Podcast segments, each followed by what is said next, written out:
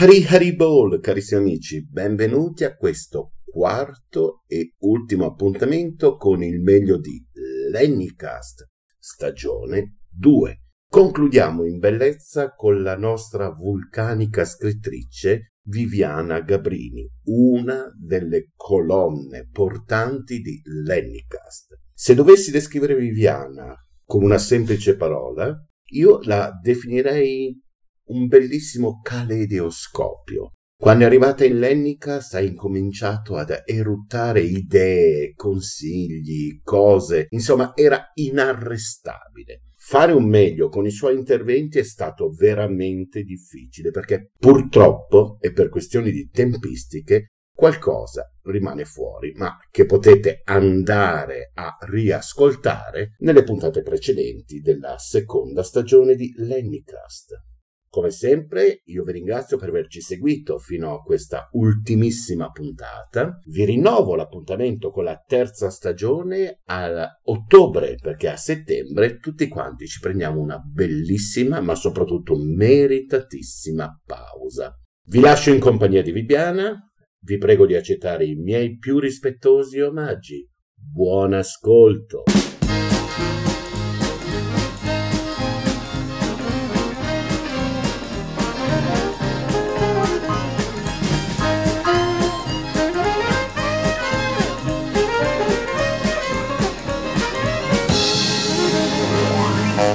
Леникаст. Переживания, мысли, встречи, радио и все, что может случиться в жизни. Charms, Mahamantra. Hare.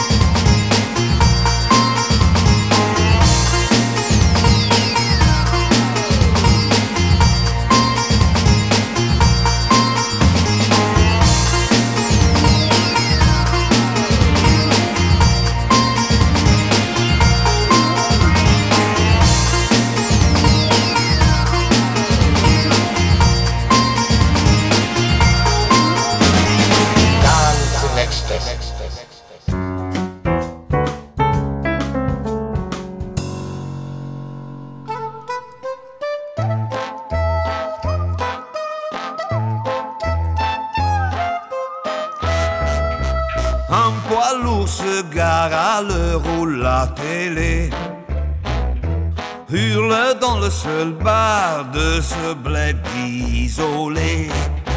L'ambiance est étrange, hors du temps, hors de tout. Le chauffeur est aux anges, il s'en va voir Mario. Tous les routiers connaissent ses formes généreuses, le galbe de ses fesses, ses lèvres. Croyez pas que ça lui plaise de faire le tapin. Tous les soirs on la baise, Mariola. Putain. Buongiorno amici di Lennicast e benvenuti nel bazar di Viviana. Ricordi, canzoni, libri, film, idee, disordine e qualche ragnatela. La notizia mi raggiunge inaspettata durante un aperitivo con amici in un pigro pomeriggio di quest'estate troppo calda. Ma davvero la raffa nazionale non c'è più? Ma davvero non è eterna e immortale come ho sempre creduto? Come l'avvicendarsi delle stagioni, come le fasi lunari o come la Coca-Cola? Il pensiero corre subito a mia madre e ai suoi racconti di quando nel lontano 1971, appena bienne, mi innamorai perdutamente di quella bella signorina bionda. Racconta mamma che gironzolavo per casa canticchiando tuca tuca, beatamente inconsapevole dello scandalo nazionale provocato da quell'ombelico scoperto e dalle mosse del balletto ideato da un certo Don Lurio. Altri tempi, la raffa, che donna! Non ero certo la sua fan numero uno e non possiedo tutta la sua discografia, quando sei una stella di prima grandezza, entri nella vita di tutti, fanatici, indifferenti e detrattori, e lì ci rimani, per sempre.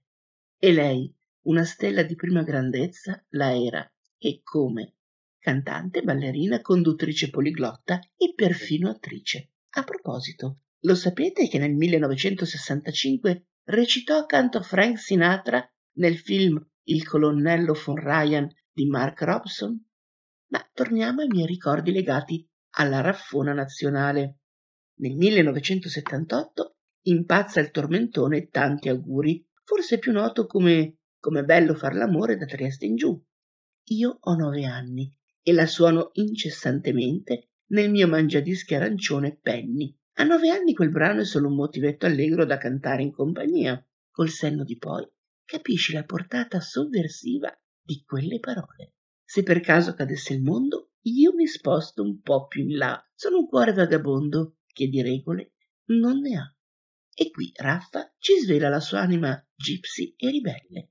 Ma girando la mia terra, io mi sono convinta che non c'è odio, non c'è guerra quando a letto l'amore c'è. Pacifista fino al midollo. Fate l'amore, non fate la guerra. Grande Raffaella. E John Lennon, fammi posto. E ora siete pronti? Tanti auguri a chi tanti amanti ha, tanti auguri in campagna ed in città. Cioè, avete capito? L'emblema del piccolo schermo e quindi della RAI che ci esorta ad essere dei poliamorosi, con buona pace dell'allora democristianesimo imperante. E infine la bomba. Com'è bello far l'amore da Trieste in giù, l'importante è farlo sempre con chi hai voglia tu e se ti lascia lo sai che si fa trovi un altro più bello che problemi non ha. Insomma di colpo la carrà sdogana due tabù. Ci dice che possiamo fare l'amore con chi vogliamo uomo o donna non conta e ci ricorda che se veniamo mollati passiamo al partner successivo di sicuro più figo del precedente alla faccia delle schiere di cantautori depressi che cantano gli strazi infiniti del cuore. Ammettiamolo, oggi, a distanza di 43 anni, salterebbe su immediatamente un pillon qualsiasi a berciare contro il messaggio gender, bollando come inno alla promiscuità e contro la famiglia questo manifesto di libertà. Basterebbe solo questa canzone per riservare a Raffaella Carrà un posto d'onore nel cuore di tutti, ma la Raffona è stata tanto di tutto, rinnovandosi negli anni sempre attuale e mai superata che contasse fagioli, che entrasse nel dizionario italiano con il termine carrambata, che di recente facesse con energia e grinta il giudice in un talent tv. Sempre fedele alla propria immagine, capello liscio biondo e frangia, abiti sbrilluccicanti, dotati di spalle importanti, eppure eternamente contemporanea, mai sposata, mai madre, libera e di successo, mai troppo diva, autironica, al punto di partecipare nella parte di se stessa al video di Tiziano Ferro Raffaella è mia, icona gay e mai per convenienza. Ammettiamolo, siamo tutti figli di Raffaella Carrà e da oggi tutti ci sentiamo un po' più soli.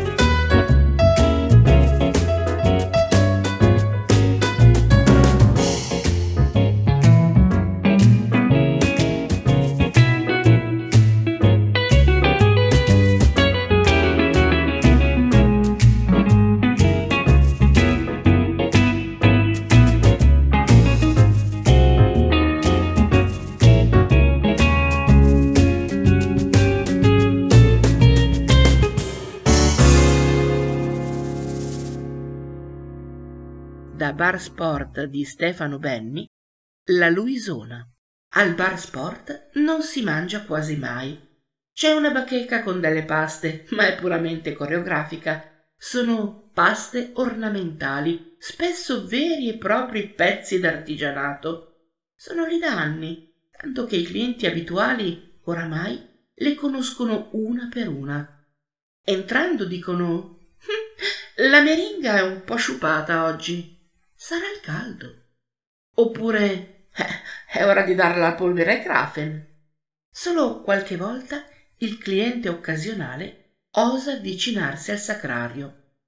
Una volta, ad esempio, entrò un rappresentante di Milano, aprì la bacheca e si mise in bocca una pastona bianca e nera con sopra una spruzzata di quella bellissima granella in duro alluminio che sola contraddistingue la pasta veramente cattiva. Subito nel bar si sparse la voce. Hanno mangiato la Luisona! La Luisona era la decana delle paste e si trovava nella bacheca dal 1959. Guardando il colore della sua crema, i vecchi riuscivano a trarre le previsioni del tempo. La sua scomparsa fu un colpo durissimo per tutti. Il rappresentante fu invitato a uscire nel generale disprezzo. Nessuno lo toccò perché il suo gesto malvagio conteneva già in sé la più tremenda delle punizioni. Infatti fu trovato appena un'ora dopo nella toilette di un autogrill di Modena in preda ad atroci dolori la Luisona si era vendicata. La particolarità di queste paste è infatti la non facile digeribilità. Quando la pasta viene ingerita, per prima cosa la granella buca l'esofago. Poi quando la pasta arriva al fegato, questo lo analizza e rinuncia, spostandosi di un colpo a sinistra e lasciandola passare. La pasta, ancora intera, percorre l'intestino e cade a terra intatta dopo pochi secondi. Se il barista non ha visto niente, potete anche rimetterla nella bacheca e andarvene. I want you for Christmas.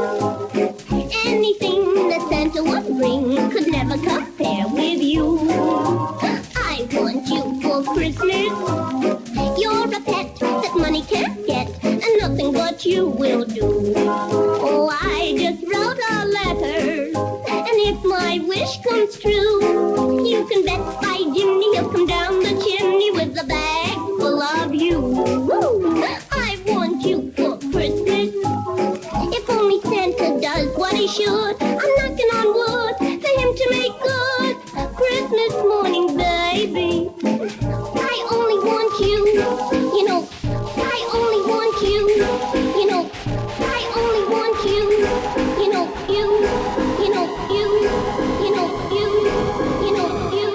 Come ogni sabato pomeriggio, il ragazzo delle rose entra nel locale e gira fra i tavoli con discrezione. Non parla, sorride appena, come se avesse paura di infastidire il mondo.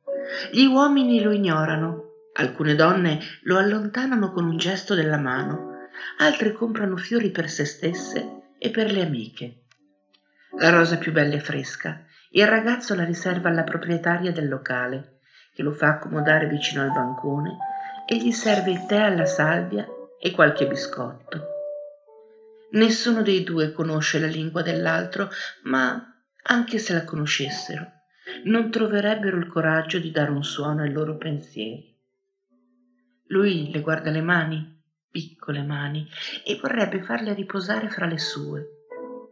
Il suo sguardo risale lungo le spalle, il collo sottile, le guance diafane, le sopracciglia nere ed arcuate. Ogni volta immagina di baciarle con la punta delle dita. Lei studia i suoi occhi scuri, liquidi, le ciglia lunghe e femminee, i sorrisi rari e fugaci e si vergogna dei propri anni e dei propri pensieri. Ogni tanto si tocca il viso come a voler cancellare le rughe che le solcano la vita. Qualche ora più tardi, nell'oscurità della sua camera, il ragazzo ripenserà a quell'unica volta in cui le ha sfiorato il dorso di una mano porgendole una rosa. Quel ricordo ha assunto le sembianze di una vecchia foto logorata dagli anni e dai traslochi. Lo ha consumato a forza di riportarlo alla mente e assaporarlo. Nello stesso momento, dall'altra parte della città, la donna si chiude alle spalle la porta del locale e nella penombra fuma l'ultima sigaretta della giornata. Con la punta delle dita sfoglia la rosa e si porta alla bocca un petalo alla volta, masticando piano.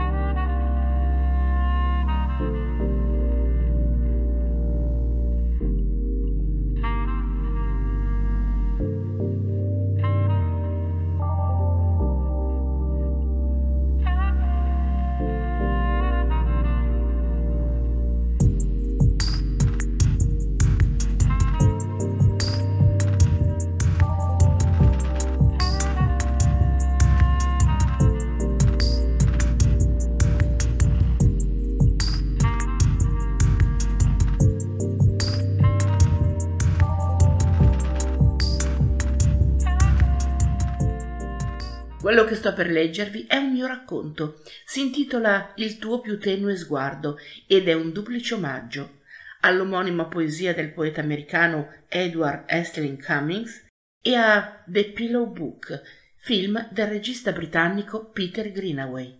Il tuo più tenue sguardo facilmente mi aprirà, benché abbia chiuso me stesso. Come dita sempre mi apri, petalo per petalo.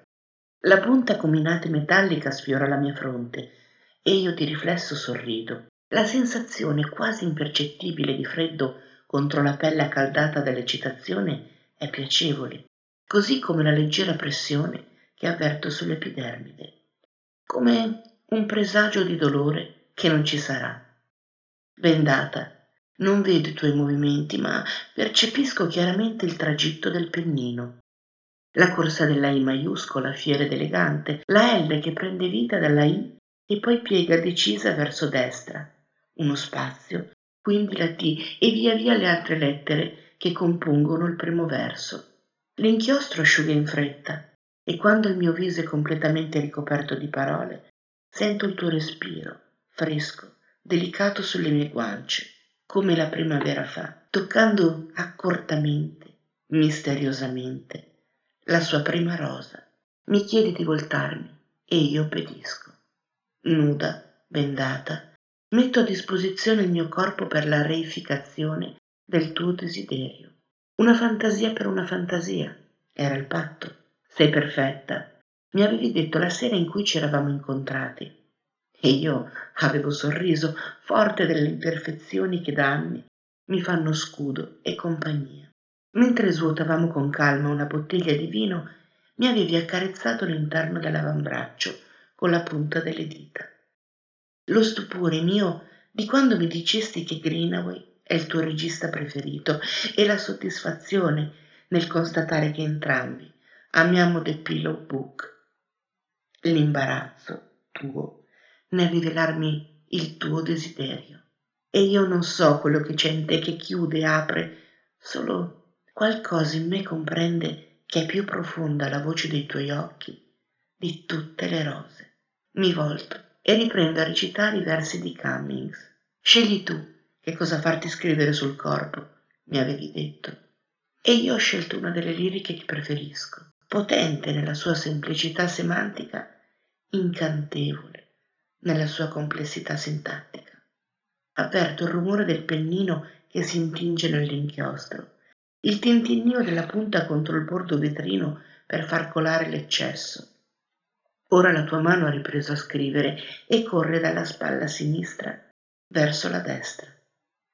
Ogni tanto ti fermi, rimiri il tuo lavoro, soffi leggermente sulla mia pelle perché l'inchiostro asciughi più velocemente.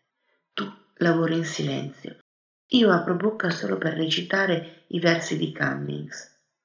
Non servono altre parole per celebrare questo rito pagano. che ci rende intimi e vicini. Quando scendi a scrivere sui miei lombi, sento qualcosa di caldo sciogliersi nel ventre. Hai una voce morbida e sensuale, mi avevi detto durante il nostro incontro. È un piacere ascoltarti. Vorrei tanto che mi leggessi qualcosa. Nessuno, neanche la pioggia, ha così piccole mani. Scritto sul corpo, come il romanzo di Janet Winterson come la vita di ognuno di noi incisa in ogni minimo dettaglio sulla mappa che portiamo addosso. Basta saperla leggere questa mappa minuziosa e dettagliata e ci ritrovi tutta me, i miei desideri e le mie frustrazioni, il dolore e lo stupore del mondo, la voglia di distruzione e le mille resurrezioni. Scritto sul corpo, come i versi di Cummings che mi commuovono ogni volta e mi ricordano che i poeti sono creature aliene baciate dagli dei.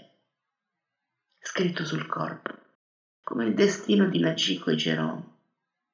Scritto sul corpo, come il desiderio che nutri per me, ora che sono rinata, impreziosita dal lavoro artigianale delle tue mani pazienti. Chinati in avanti, mi ordini, e io obbedisco. Sposto il peso sugli avambracci affondo il viso fra i seni, sollevo i fianchi, mi espongo scena e attendo.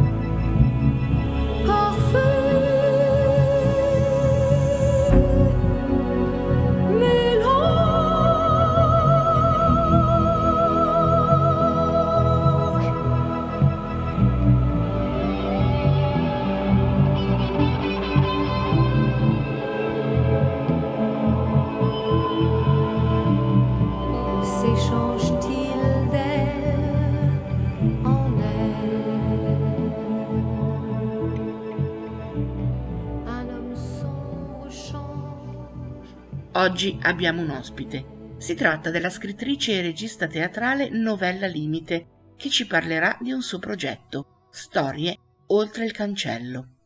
Un reading, in prospettiva un docufilm, tante ore di lavoro, ricerca e interviste per raccontare le storie legate all'ospedale psichiatrico di Voghera. Novella, anzitutto vuoi spiegare agli ascoltatori di Lennicast che cos'è Storie oltre il cancello? Storie oltre il cancello è un reading basato sulla storia del manicomio di Voghera. Si compone di una serie di racconti collocati in un arco cronologico che parte dal 1876 l'anno dell'apertura del manicomio fino ad arrivare agli anni del cambiamento, agli anni della legge Basaglia e alla successiva chiusura della struttura manicomiale. Sono storie di vita vera di, di persone ricoverate in manicomio storie che ho conosciuto documentandomi eh, nel corso degli anni, intervistando i, i parenti delle persone ricoverate, intervistando le persone che hanno lavorato in manicomio e entrando eh, in archivio, quindi visionando le cartelle cliniche storiche, eh, quando ancora era possibile farlo, prima della, della chiusura dell'archivio e della, del veto eh, ministeriale che appunto è stato imposto alcuni anni fa. Questi racconti sono collocati in una cornice narrativa che descrive i cambiamenti avvenuti nel corso degli anni eh, delle, del sistema manicomiale e delle condizioni di vita dei degenti. Speriamo di rivederci presto a teatro con la rassegna per mano Percorsi manicomiali anomali. Per voi ascoltatori di Lennicast, una lettura tratta dallo spettacolo. Si intitola Anna, Giugno 1878. Anna percorre il sentiero che porta all'ingresso del manicomio, a testa bassa, con un fagotto sotto braccio. Alza gli occhi solo per cogliere gli sguardi curiosi e impietosi di due signore eleganti di passaggio che bisbigliano osservandola. Intuisce che stanno parlando di lei e non in modo lusinghiero. Quello su cui sta camminando è il sentiero della vergogna, il sentiero che porta al manicomio. L'hanno denominato così perché è una vergogna percorrerlo. Significa avere parenti rinchiusi lì dentro. Vorrei vedere mia sorella, dice all'infermiera che si affaccia al grande portone d'ingresso dai vetri opachi. Non è la prima volta che viene a trovarla. Ormai l'infermiera la conosce e Anna non ha neanche bisogno di dirne il nome. Le fa strada fino alla sala d'attesa e lei si siede ad aspettare in uno stanzone quasi del tutto privo d'arredamento, solo qualche panca addossata alle pareti. Su una di queste, ad attendere come lei, un uomo e una donna di mezza età che indossano vestiti migliori dei suoi. Anna posa lo sguardo sulla pesante croce d'oro che la signora porta al collo e che scende sul carré dell'abito scuro. Che disgrazia avere parenti qui, vero signorina? dice la donna, propensa a conversare. Anna non può che riconoscerlo. Non avrei voluto portare qua mia sorella, ma, eh, ma sono a servizio in una casa e, e non mi permettono di tenerla con me. Nella nostra famiglia siamo rimaste solo noi due e lei non può restare da sola. Ha bisogno di essere accudita, come una bambina. E voi chi avete portato qui? Nostra figlia, Solo qua sono capaci di tenerla a bada. La donna si volta a cercare la conferma della sua convinzione sul viso del marito, che annuisce con gravità. Vi arrecava tanto disturbo a casa? Altro che! rispondeva e si ribellava. Picchiarla non era sufficiente. Un rumore di passi lungo il corridoio ed ecco che l'infermiere è di ritorno con una bella ragazza bionda nel fiore degli anni. Indossa la divisa del manicomio, una vestaglia di tela a quadretti bianchi e grigi, sopra un abito lacero da popolana. I suoi capelli ricci sono scomposti e arruffati. Anna pensa a quanto potrebbero essere belli una volta lavati, districati e ben pettinati. I genitori si alzano con atteggiamento composto e severo. Eccola qua, la nostra Teresa, dice la madre, guardando sua figlia con distacco e con una certa soddisfazione. Dal viso della ragazza traspare invece una disperata fierezza.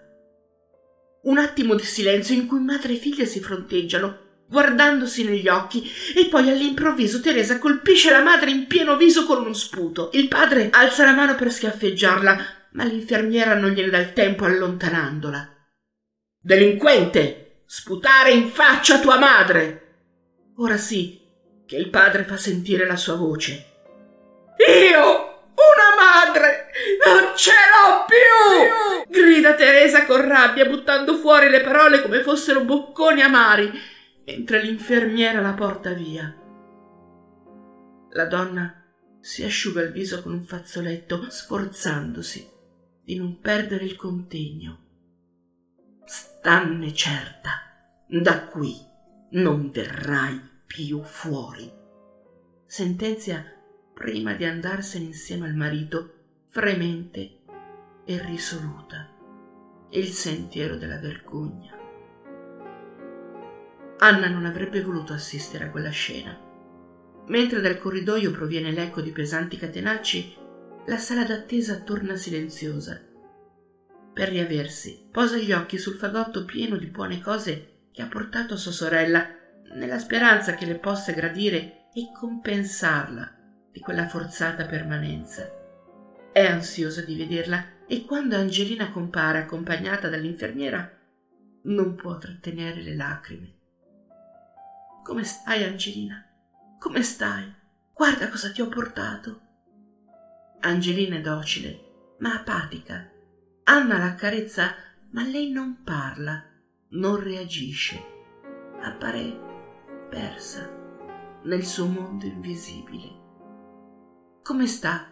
chiede Anna all'infermiera, una donna alta, robusta, dall'espressione bonaria e dall'aria stanca.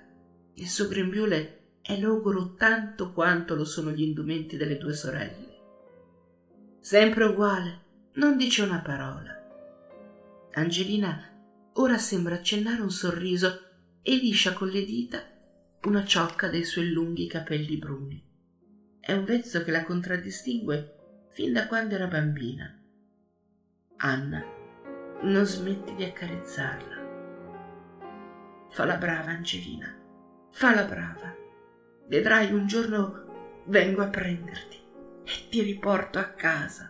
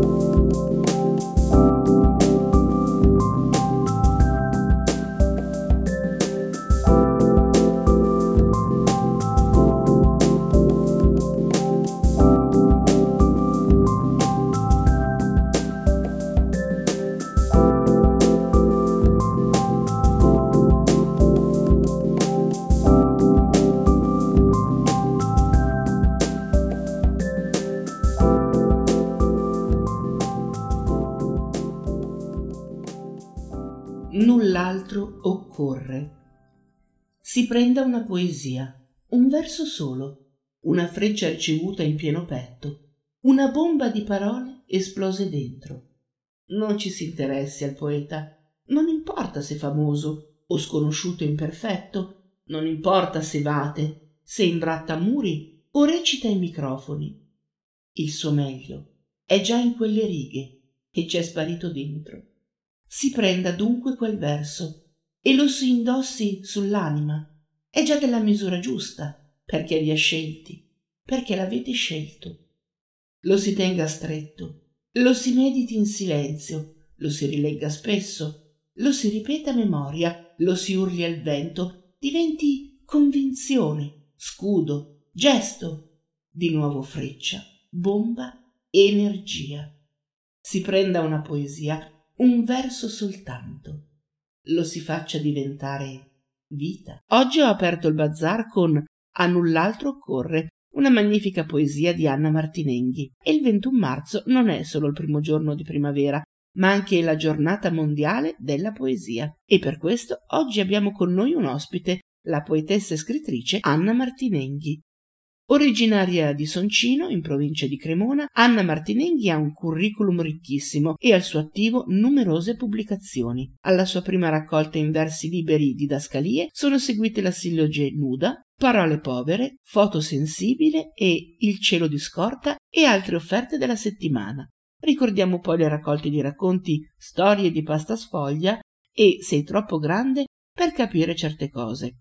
Anna ha vinto un incredibile numero di concorsi nazionali e da anni è collaboratrice fissa del blog letterario Sdiario di Barbara Garlaschelli. Nel 1975 Eugenio Montale vince il premio Nobel per la letteratura e dichiara Sotto lo sfondo cupo dell'attuale civiltà del benessere, le arti tendono a confondersi, a smarrire la loro identità. La comunicazione di massa, la radio, e soprattutto la televisione hanno tentato non senza successo di annientare ogni possibilità di solitudine e di riflessione. Il tempo si fa più veloce, opere di pochi anni fa sembrano datate e il bisogno che l'artista ha di farsi ascoltare prima o poi diventa bisogno spasmodico dell'attuale, dell'immediato. Da qui l'arte nuova del nostro tempo, che è lo spettacolo, un'esibizione non necessariamente teatrale a cui concorrono i rudimenti di ogni arte. In tale paesaggio di esibizionismo isterico, quale può essere il posto della più discreta delle arti, la poesia? Ecco Anna, aggiornandoci al 2021, nell'era di Facebook, Instagram, TikTok e Twitter, ti chiedo c'è ancora posto per la poesia nella nostra quotidianità? Credo che le parole di Montale siano state profetiche, come sono spesso i discorsi dei premi Nobel della letteratura, che davvero spalancano delle visioni sulla vita e su quello che stiamo vivendo e spesso anticipano quello che succederà. Da tempo siamo consapevoli di vivere in una società liquida, orizzontale, che si accontenta della superficie delle cose e applica purtroppo il principio del consumismo ad ogni evento, anche quelli emotivi e anche a quelli culturali. Quindi siamo sempre predisposti al consumo delle cose e alla necessità di averne altre. Lo stesso vale anche per i contenuti culturali.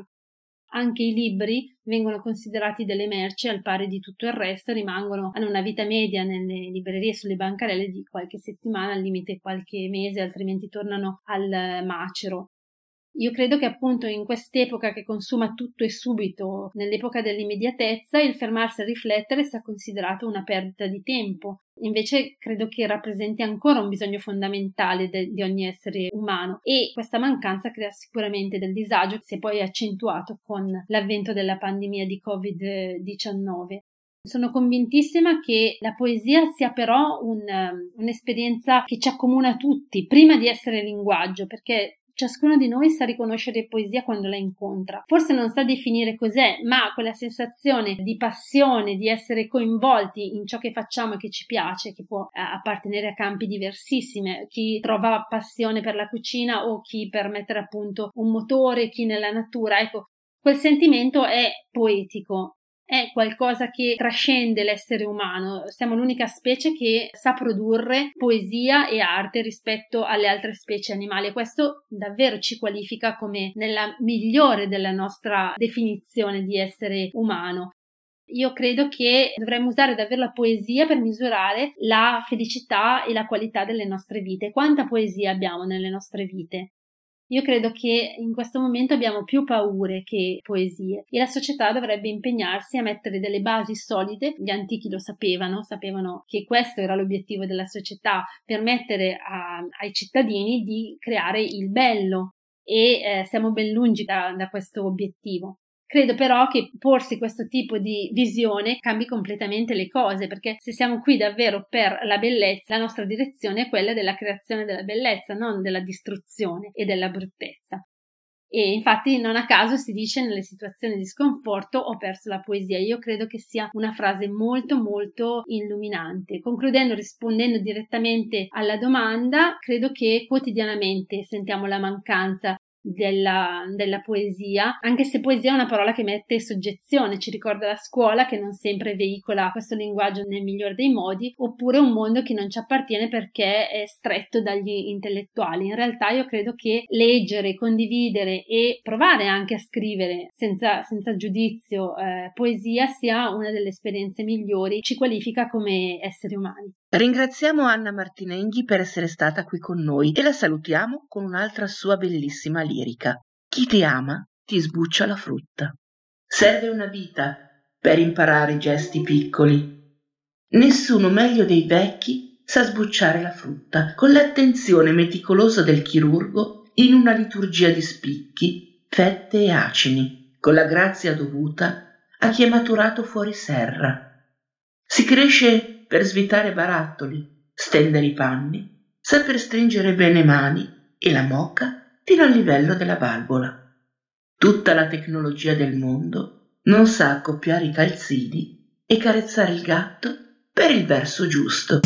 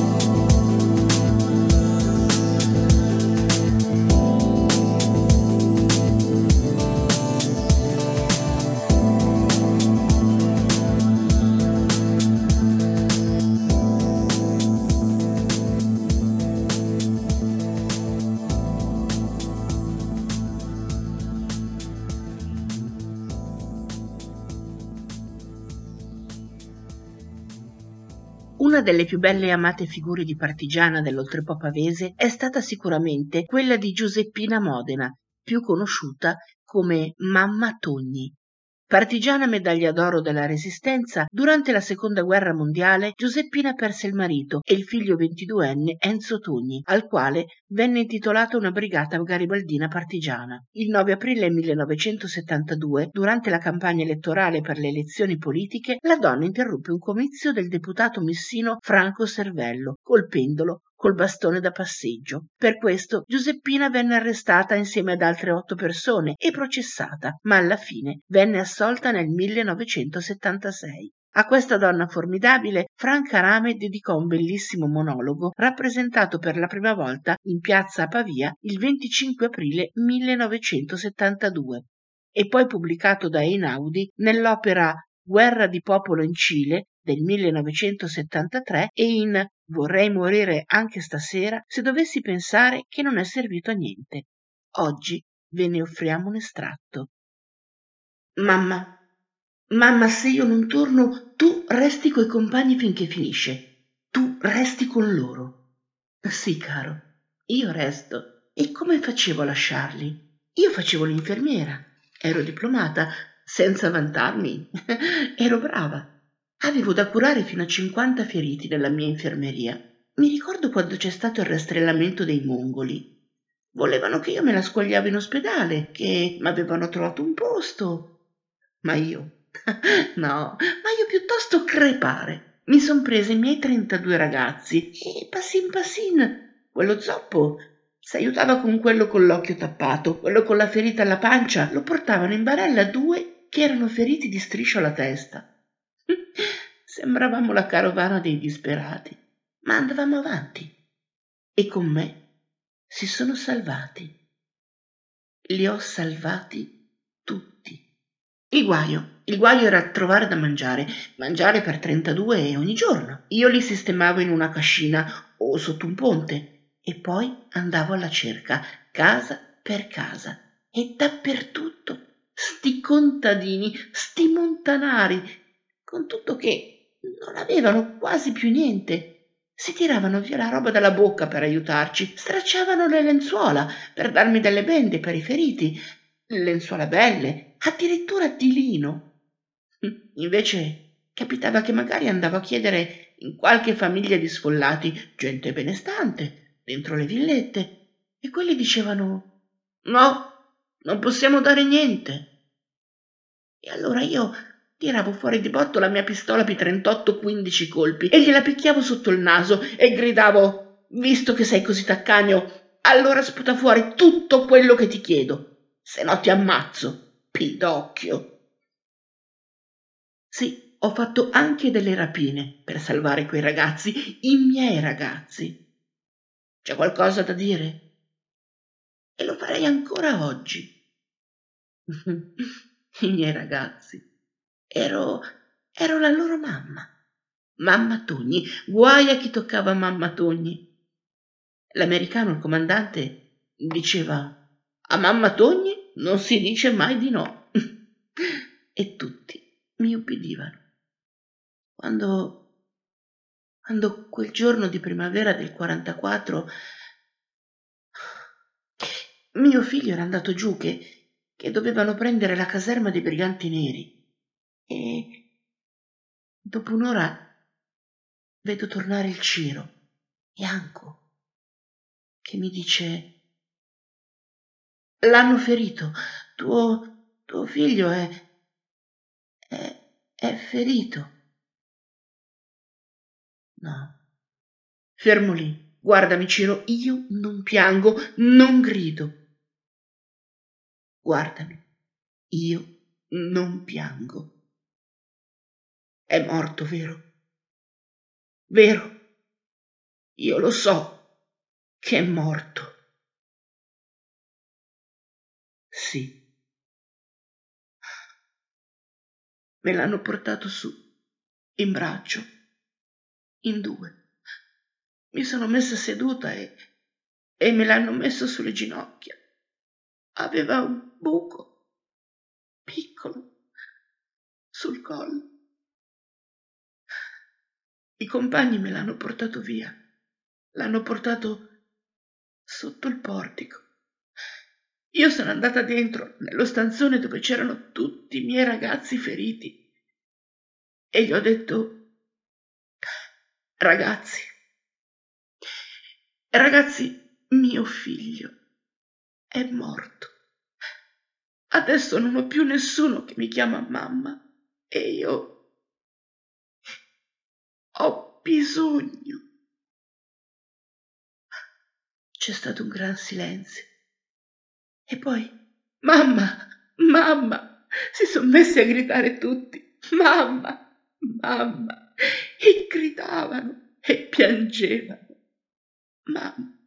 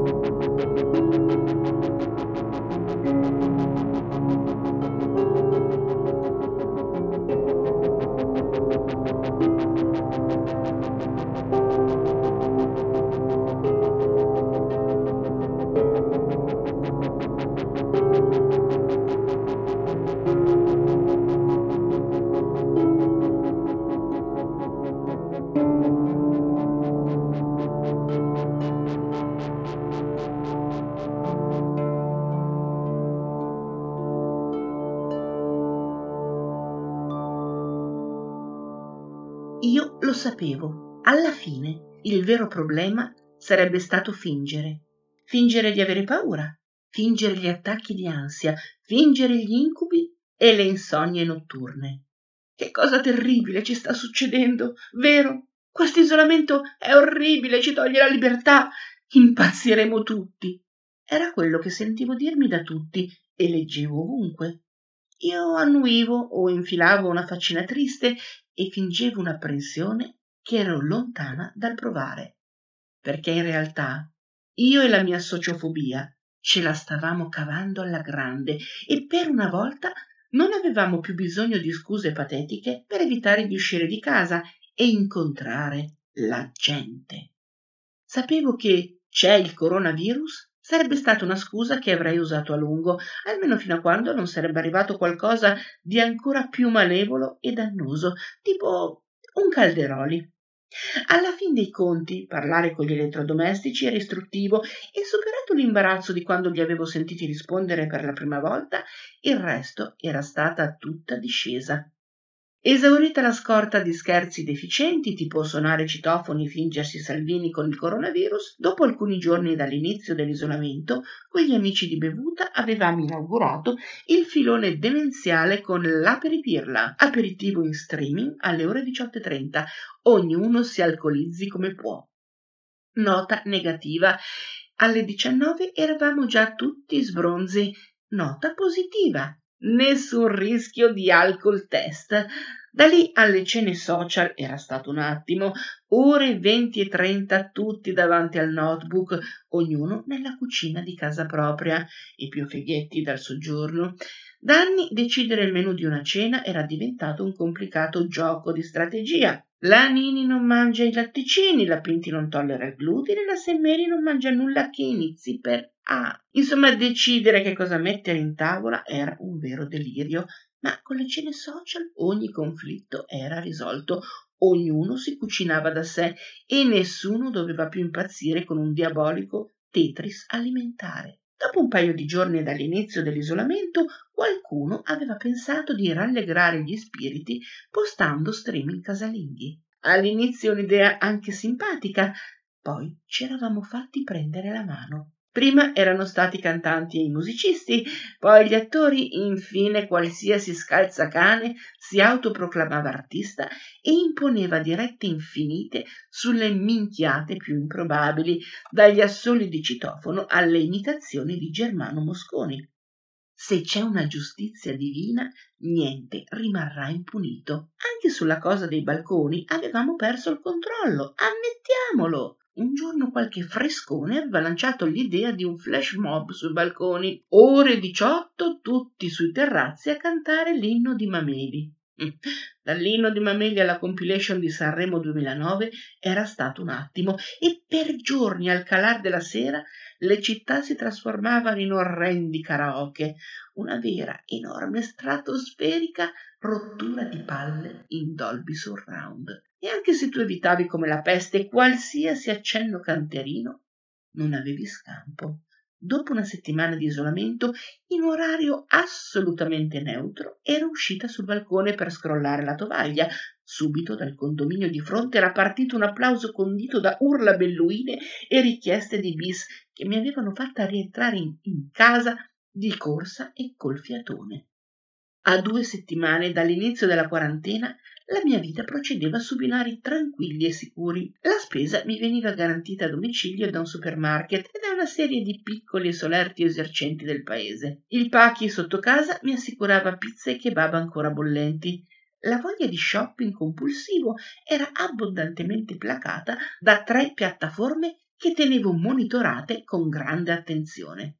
Non c'era offerta che mi sfuggisse, dalle lenzuola di cotone in fantasia indiana al miracoloso siero contorno occhi, in pochi istanti la mia visa compiva la transazione e nel giro di pochi giorni il pacchetto mi veniva recapitato dal corriere direttamente nell'ascensore del condominio. Non dovevamo nemmeno incontrarci.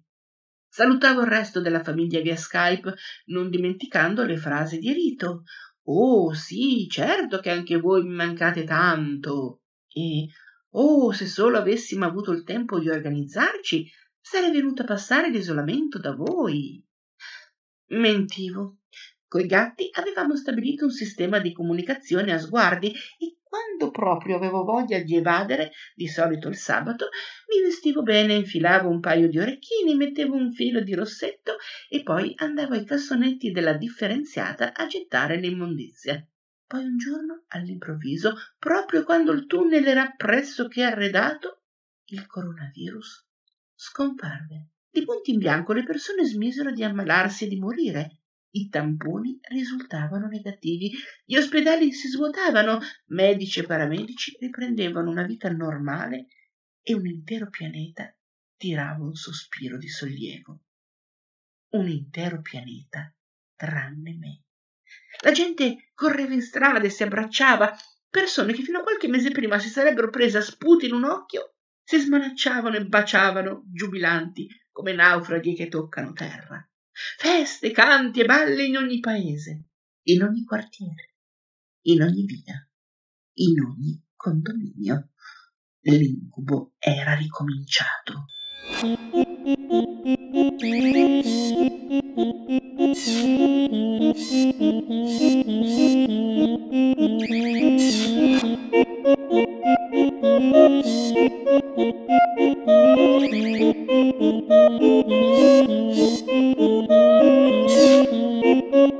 Thank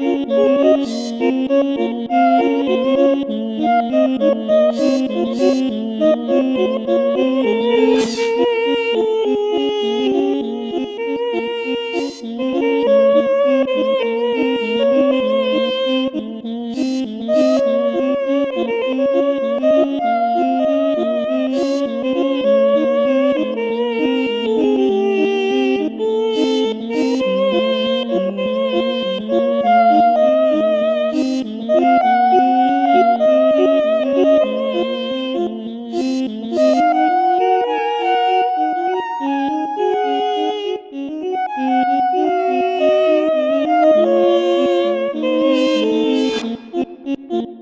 Bene,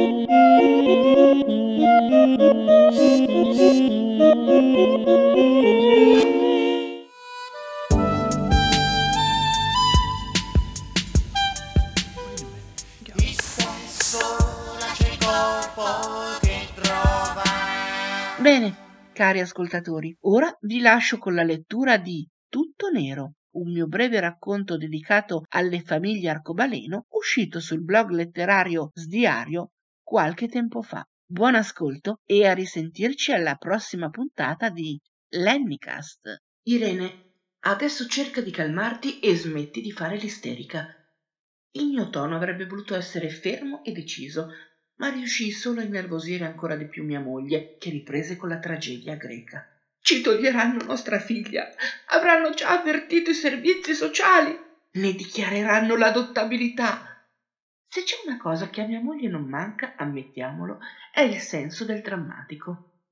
Irene Basta, la direttrice, ha solo detto che avevano bisogno di parlarci insieme alla maestra di Alice e alla psicologa della scuola. Non drammatizziamo. Carlotta, tu come al solito sottovaluti la situazione.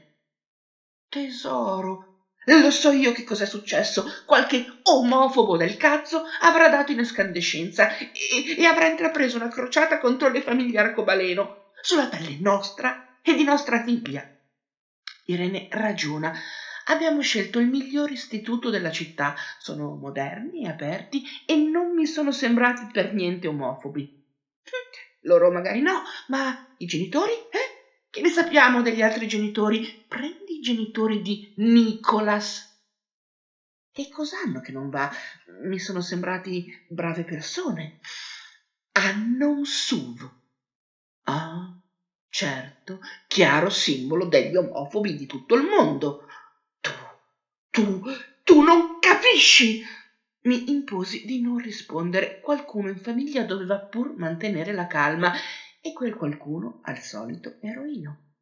Entrammo a scuola e ci infilammo in presidenza, dove la direttrice ci aspettava insieme alla maestra Margherita e alla psicologa. Sorrisi, strette di mano, sguardi gentili, nessun rogo in vista. Pensiamo che Alice sia turbata da qualcosa e vorremmo che vedeste i disegni che ha fatto dall'inizio della scuola. Ecco, sfogliateli pure. Con tutta l'artisticità dei suoi quattro anni, Alice aveva ritratto me e Irene insieme a Bu, il nostro cane, le nonne e i nonni che rincorrevano Bu, Bu che rubava le bistecche, se stessa e Bu nella piscina gonfiabile in giardino. Erano disegni buffi, divertenti e pasticciati. E tutti colorati di nero.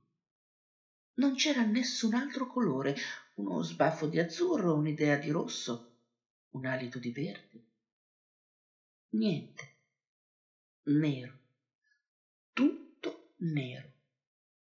Io e Irene ci scambiammo uno sguardo denso di angoscia e rispondemmo con precisione alle domande che ci vennero fatte.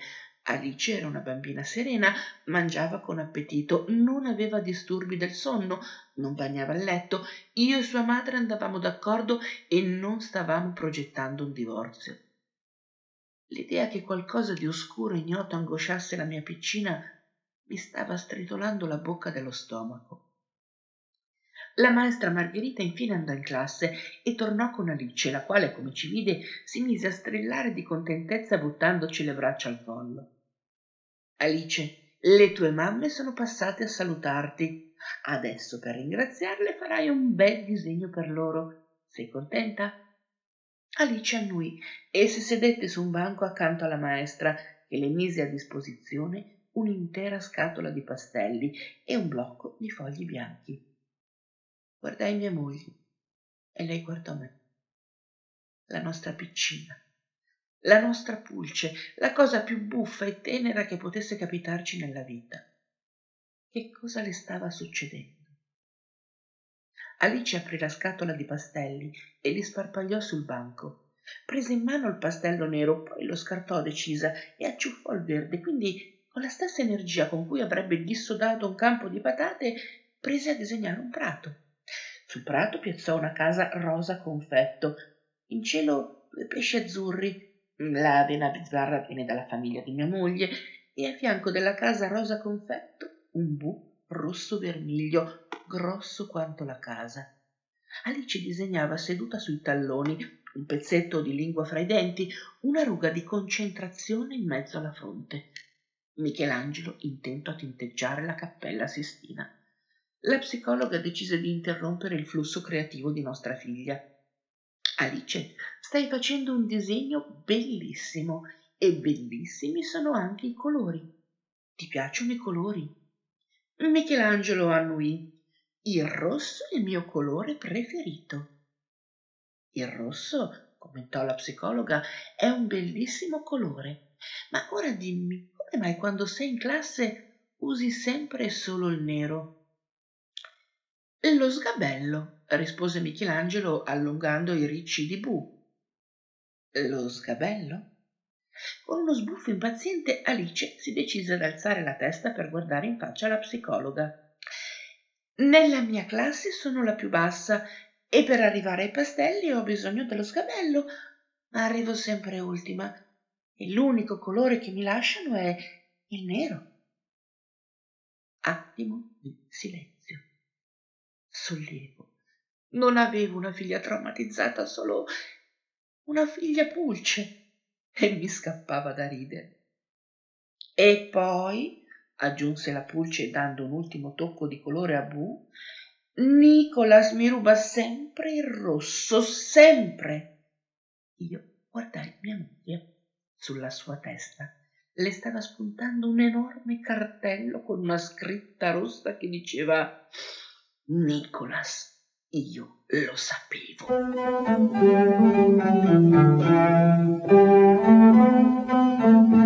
Goodbye,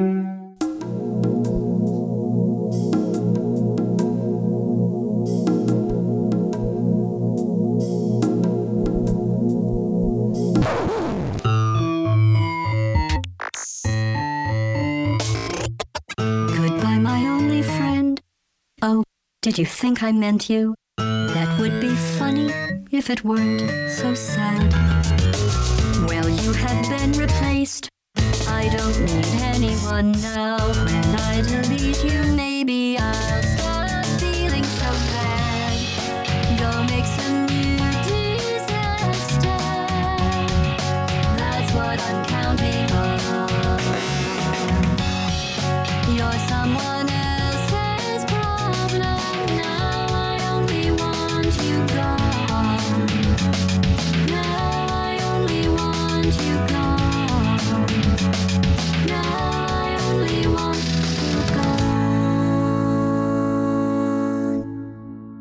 I nostri programmi sono così terminati. Signore e signori, vi auguriamo buonanotte.